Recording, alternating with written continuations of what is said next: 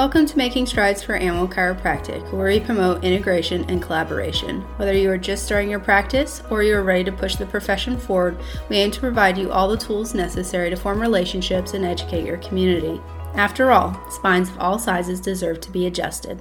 Welcome to our podcast, and thanks for listening. Hey guys, it's Dr. Katie with Making Strides for Animal Chiropractic. And in this podcast episode, we're going to talk about a very important thing that all of us struggle with boundaries. Okay. When you are a small business owner, and especially if you do everything yourself, it is very important to have some um, pretty black and white rules about what you're willing to do and what you are not willing to do. But first, a quick word from our sponsors, iPoint Touch. You get up early each morning, you leave your house because you have a passion in your heart to serve the animals in your community. But it's not easy being an entrepreneur. You didn't dream about this life full of stress. When you come home, you should be at home. When you're at work, you should be at work. You shouldn't have to come home and work. You know, your passion keeps you focused on the next patient. You know, there are so many more stories of healing, and you can't wait to get started touching lives and meeting new owners but you know there's not all those endless hours for you to do that admin work. So ipoint touch understands the passion um, and they want to help create solutions for you. So that way you can make the impossible possible and you can spend time touching lives and not spending endless hours doing admin work. To learn, learn a little bit more about their systems for integrative veterinary medicine go to ipointtouch.com and schedule a time with carmi. She's going to give you the attention you deserve offer a guiding hand and decrease your stress. So that way you can focus on what's what's important. Hey guys, it's Dr. Katie with Making Strides for Animal Chiropractic. And in this podcast episode, I want to tell you that you're being too nice because I've been too nice. I think it's really hard in a healthcare space, especially. And I know as a woman trying to take care of other people always, um, I find it really hard and somewhat selfish for me to say no to somebody in need, especially when there's an animal on the other side of the equation. Um, it's important to have self care, and it is important to say no to things that don't move you towards your mission um, because there's going to be a time and there's going to be a place where somebody's going to ask you something. And if you don't have boundaries, you're going to say yes when in reality you should say no. And there's a really good book I read. Um, it's called, I think, Boundaries. Um, and it is important for any healthcare provider, any woman really, to read. Um, but it's important to consider yourself first in um, a business such as animal chiropractic, because you are your instrument. When you're working on these animals, if you don't take care of your instrument, you can't use that instrument to take care of others. So I just want to have a friendly reminder here at the beginning of this podcast that hey, you need to take care of yourself. And this is pot kettle sort of situation where I have a really hard time taking care of myself. So in this podcast episode, we're going to talk about a couple key boundaries that you need to consider before starting your practice and or now as you've already started your practice. okay, so the first thing um, we need to talk about is a time blocked calendar. I think many people say, okay, I need to make this amount of money. So it doesn't matter how many hours I need to work, this is the number I have to make. And that number of hours that you need to work should be determined first and foremost by you instead of money being your object because money is kind of a resource that is replenishable, but time is not. So if you think about it, if you get a paycheck and say your paycheck is $5,000 a month, well, you're always going to get that paycheck of $5,000 a month. Like there's always going to be uh, revenue that is replenishing itself, provided you have a good job, right? However, time, everybody has the same amount of time, right? So theoretically, your value you know, the amount of money you make per hour can increase, right? But that time cannot increase because we're all given 24 hours a day. So it's important instead of thinking this is how much money I need to make, something that can change, we think in terms of time, something that does not change, something that's finite. So that way we can budget accordingly because you can't budget with a moving target, right? So we're going to budget with something that is finite so that way we can make a plan for ourselves. So, um, I recently did what's called a time blocked calendar. Um, I think it's really important for us to um, go through an exercise like this so that way when we transition from being in a job to instead working for ourselves, we have an idea of what we actually want. So that way we can move towards the schedule that we want. Maybe you want to work part time. Maybe you want to work full time. Maybe you want to work overtime. I don't know what that number is for you. It's important to really get concise with yourself about this is how many hours per week I see myself working because I have this many commitments to my family or to myself or, you know, whatever it may be. So, in this time block calendar, I want you to get out um, a piece of paper, a calendar, or something like that, and I want you to write out from 8 to 8, right? Um, by hour, okay, 8, 9, 10, 11, 12, whatever it may be, and you write out all these blocks, right, of your hours per day that you have. And then I want you at the bottom to write, okay, this is what I have to do per week. And I want us to start with ourselves first. So, what are the commitments to myself that I need to uphold? So, maybe that's working out one hour in the morning every day. Maybe that is taking an hour at the end of every day to decompress. Maybe that is, you know, reading a book. Or maybe that is, you know, errands around the house you got to do, like go grocery shopping or pay bills or budget or spend time with your spouse, whatever it may be, how many hours per week do you want to dedicate to self care? Go ahead and write those down.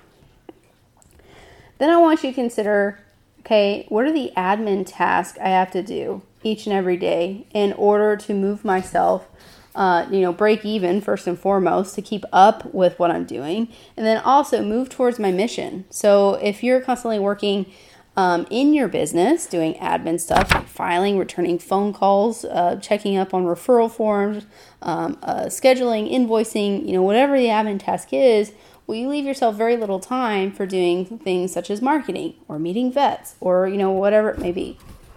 So I want you to write down things you have to do outside of seeing patients. So for me, I blocked out two hours a week for, uh, you know, doing Facebook, Instagram marketing, making content in batches. Then I planned, um, you know, time for me to reach out to other veterinarians to schedule uh, meetings with them. then I scheduled admin time to uh, catch up and file vet referral forms, to track my patients and their progress, who's fallen off the bus, who is still seeing me, and then also uh, time to return emails, phone calls, text messages. Okay, a scheduled time for me to do that instead of me just frantically returning emails, text messages, phone calls when I can, which guilty, I do that, right? It is important to schedule a time to do that so that way it's rhythmic, it's methodical, and you get into a place where uh, I don't do that at this time. I do it at that time so that way you can be respectful of, you know, at this time I do this um, and you can have more of a routine about it so things get done more uh, effectively and efficiently that way. Okay, and then oh, lastly, I also schedule myself time to reconcile accounts. So go over my QuickBooks account and make sure uh, profit, loss, um, am I on track for my goals? Okay, so if I add all those up, I scheduled two hours for marketing. I scheduled an hour to reach out to vets. So that's three hours. Then another three for admin ta- task a week. So that's six. And then two hours to reconcile accounts for the week. So that's eight hours a week that I will be working um, in my business, but not necessarily on my business, right? So I'm not actually working on patients at that time, but I'm still doing tasks that I need to be doing to keep my business going, right? And then I schedule time uh, for patients around that. So if you are in an office, you have to consider it takes you about 30 minutes to open up and 30 minutes to close down. So I want you to, after you've filled in all of your personal commitments, hopefully some days off in there, right?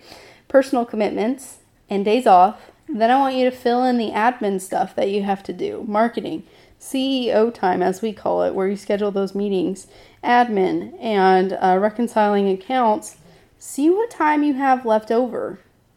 And then I want you to fill in what's not there. And I want you to go ahead and make those your patient hours. So on my calendar that I've time blocked, I only have about 18 to 20 hours a week where I am able to afford myself to do house calls. I kind of um, you know, separated my in office versus my house call days. I'm trying to make my in office Monday through Thursday and Friday, Saturday house call days. Um, but that may be different for you. Maybe you're only in office. Maybe you're only doing house calls. But it is important to have office hours of times that you're actually going to be available for patients, so that when somebody asks you to work on a Sunday at uh, you know three o'clock in the afternoon, you say no, those aren't my office hours.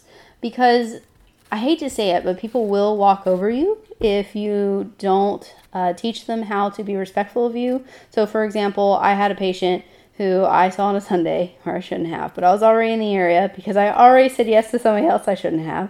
And then, um, you know, now they're going to want a house call um, for the foreseeable future on a Sunday. So I did it to myself, right? And it is important that you treat others how to treat you by what you allow. So if we keep allowing people to book outside of our office hours or to call us on a Saturday night or um, to interrupt us uh, while we're with family, well, then we're constantly telling them it's okay to treat me like this instead of having a policy where no, I return phone calls at this time or uh, no, I answer emails at this time. Uh, so it is important to block your calendar accordingly so t- you take care of yourself and you have a regimen so that way um, you know you don't burn yourself out on dealing with the people side of the practice because unfortunately with animal chiropractic i think we think it's all uh, puppies, rainbows, and sunshine, and it's a lot of times dealing with the owners and the vets attached to those owners. And there is still a lot of people, and it can very much burn you out. Um, second boundary uh, we need to talk about is having a business line versus a personal line. I can't tell you how wrong I was in thinking that I should just give out my personal cell phone number to clients when I first started. And part of me was probably being frugal in that I didn't want to spend money on a second cell phone. However, there are VOP apps out there. Um, I think voice over internet something is what that stands for, VO, VoIP. Um, there are several different systems that you can find on the internet. I personally use Google Voice, but there's other ones out there that are also HIPAA compliant. Um, but there are systems out there that you can have a second phone line for minimal cost on your cell phone already. So you don't have to pay for another phone. So, with that being said, um, don't give people your personal cell phone number because they will abuse it. And I've had people text me on a Sunday. I have people call me at uh, 9 o'clock at night because apparently their dog has a chiropractic emergency, which, sidebar, there's no such thing as a chiropractic emergency, in my personal opinion, because we do mostly wellness care and or maintenance care. Um, you shouldn't ever need to call me in a, you know, a crisis. Uh, hopefully, that's a vet visit that you'll be doing instead of a chiropractic appointment. But I digress. There are, of course, some great areas uh, like acute disc problems. Uh, but for the most part, you shouldn't have to call your chiropractor on a weekend and, eh, and you know after hours for any number of things. Like go to your vet for that. That's why there's emergency animal clinics, right? So what I'm trying to say with this is if you answer a text message or a phone call um, outside of your office hours, you are telling animal owners how to respect you and your time. And especially if you have a personal cell phone number that you give out to people um, and you answer those intermittently throughout the day when you have time, like I have, um, you're not training these people to uh, be respectful of your time. Instead, if you were to have a business line or a business phone, you theoretically could turn off notifications or and or turn off that phone if you have a second phone and say my business phone is off at these hours. I'm not going to return phone calls uh, or text messages or emails. Um, so you could tangibly actually turn that off, so that way you are unavailable officially to um, return those. And people should know that uh, those are the hours that your phone is off so they can't reach you. So if they have an appointment on Monday and they're calling you Sunday night, well, you should charge them a no show fee because you require 24 hours notice within your business days, right? So that's a, another issue entirely. So um, let's just jump right into that. Let's go into no show fees. It is important that you have boundaries with yourself on no show policies. And I know it gets into a gray area because uh, with human healthcare, um, a lot of people don't like charging no show fees. However, most offices, if you schedule an appointment and you don't show up, you are going to have to pay a portion of that office visit. And I don't care who you are, but it is downright rude to schedule something and then not show up for an appointment. That is not okay. I don't like how people nowadays are doing this. Like, if you don't want to be there, don't schedule an appointment. Just say, I'll call you. And I mean, of course, that's not good for our business, but I would rather you not commit to an appointment and take away a slot from somebody else instead of waste my time scheduling something because I'm just, I basically am wearing a giant dunce hat, dunce hat and letting you disrespect me if you continually don't show up for your appointments.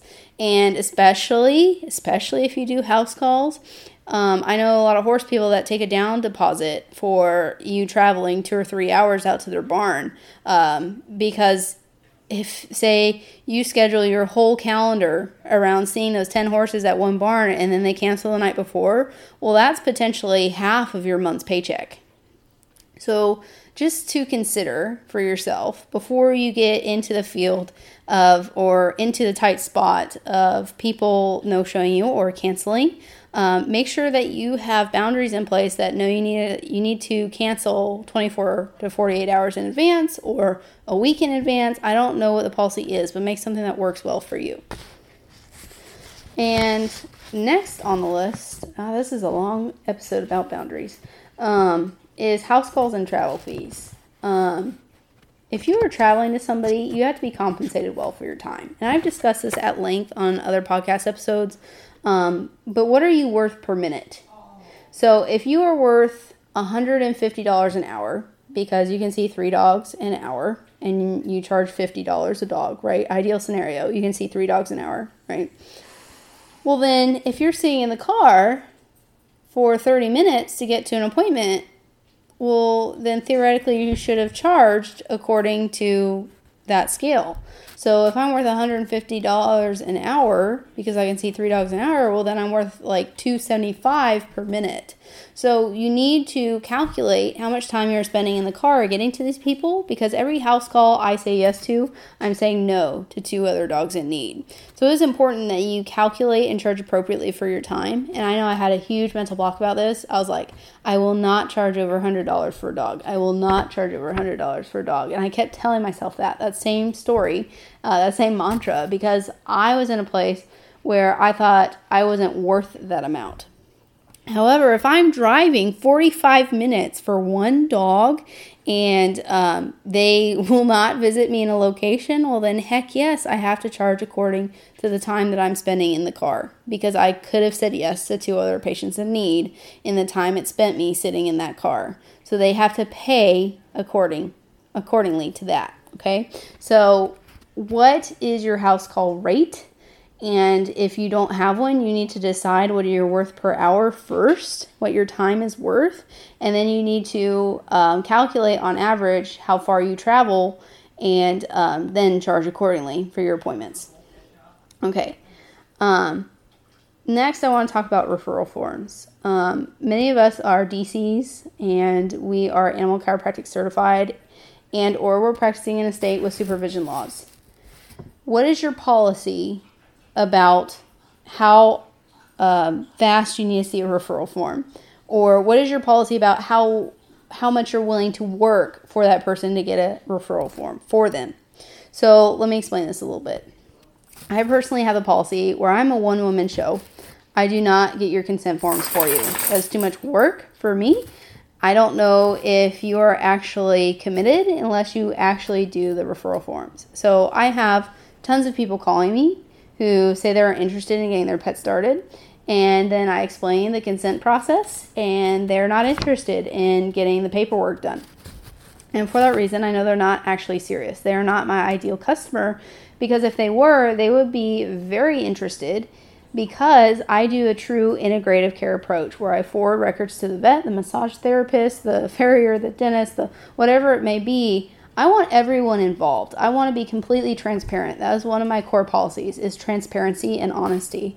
And if they are not interested in me being transparent with their vet that they have been working with on this animal, then I don't want them as my client. So I tell people one, I value transparency and I also value commitment. And you're telling me you don't share two of my top core policies by not getting that referral form done. So, um, if they don't expend the effort to get their consent forms filed themselves, then I know they're not actually interested and they're not actually valuing uh, me being honest with their whole care team. Um, and that's just personally me. Um, but I know some people that have people call them and they have an assistant, and the assistant goes ahead and says, What's your name? What's your email address? What's your vet's name? What's your vet's email address? And they send off the paperwork. I personally find you know, this is a waste of resources, but if you want to pay someone to do that for you, great. Um, I just find that many animal chiropractors, we're a one woman show or a one person show, and it is not worth our time to collect leads essentially, you know, answer phone calls, and then go ahead and send off a DocuSign like app for the person to let it sit in their inbox and not do it, right? So I personally would like referral forms to be done prior to scheduling an appointment with somebody. I don't want to be on a phone call with them for them to tell me their sob story about their animal, which it usually is a sob story, especially if it's a, a geriatric dog, right? So I don't want to listen to their sob story and then them expect me to make them an appointment when they're not willing to, um, you know, share my core values and do the consent paperwork prior to scheduling with me. So it's important you have a policy yourself uh, that's congruent with your philosophy on how you want to take care of animals in regards to your referral forms. I personally will not schedule you an appointment. I will not hold anyone an appointment.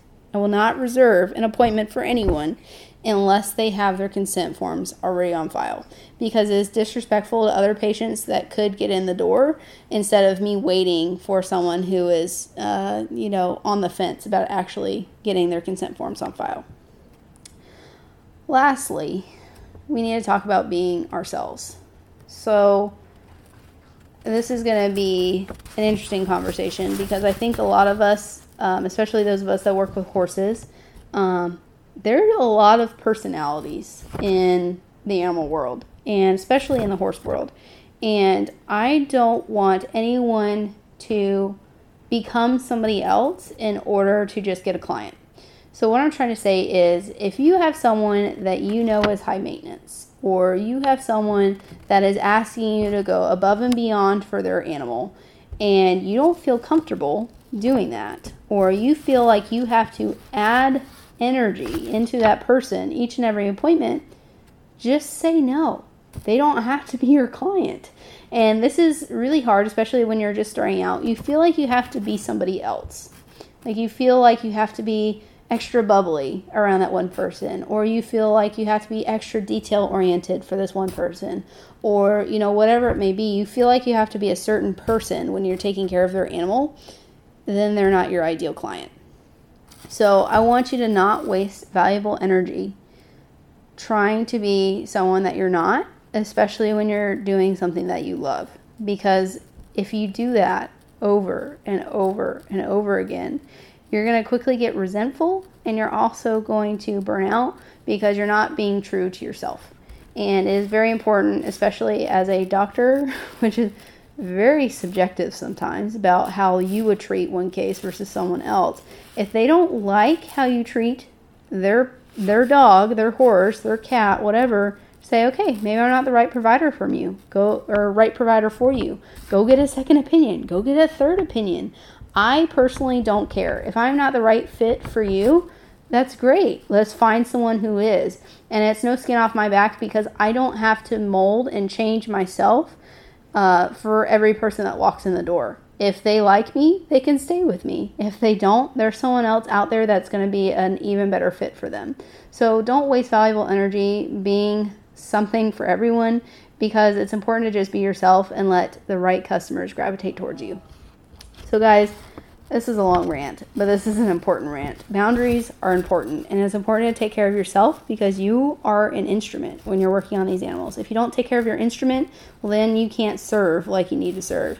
So, in this podcast episode, we talked about time blocking a calendar, getting your own business line, um, house call and travel fees, cancellation fees, uh, referral forms, and also being yourself. So, um, I really recommend that you sit down with yourself, with your spouse, with your partner, business partner, whoever may be, decide these things ahead of time. So that way, when you get into these scenarios, which you inevitably will, um, you have a playbook to follow by. You have guidelines. So that way, you know what you're comfortable with and what you're not. So that way, you don't just have to say yes like a doormat um, and let your morals go out the window.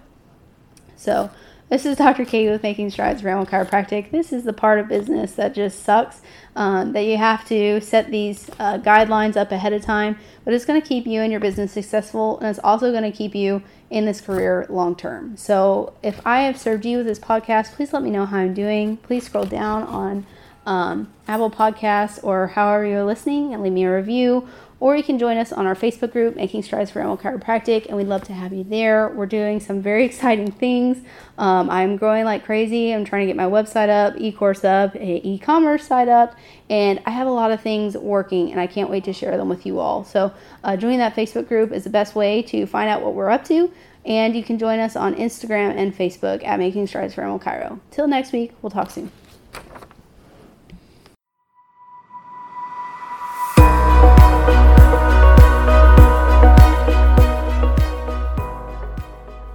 Hey guys, Dr. Katie here. Thanks for listening. My intention behind starting this podcast was to build awareness and promote our amazing profession. If you like what we're doing here, please like, share, or leave a review. Help us to spread this movement so we all can begin to take steps towards change. Let's make strides for animal chiropractic.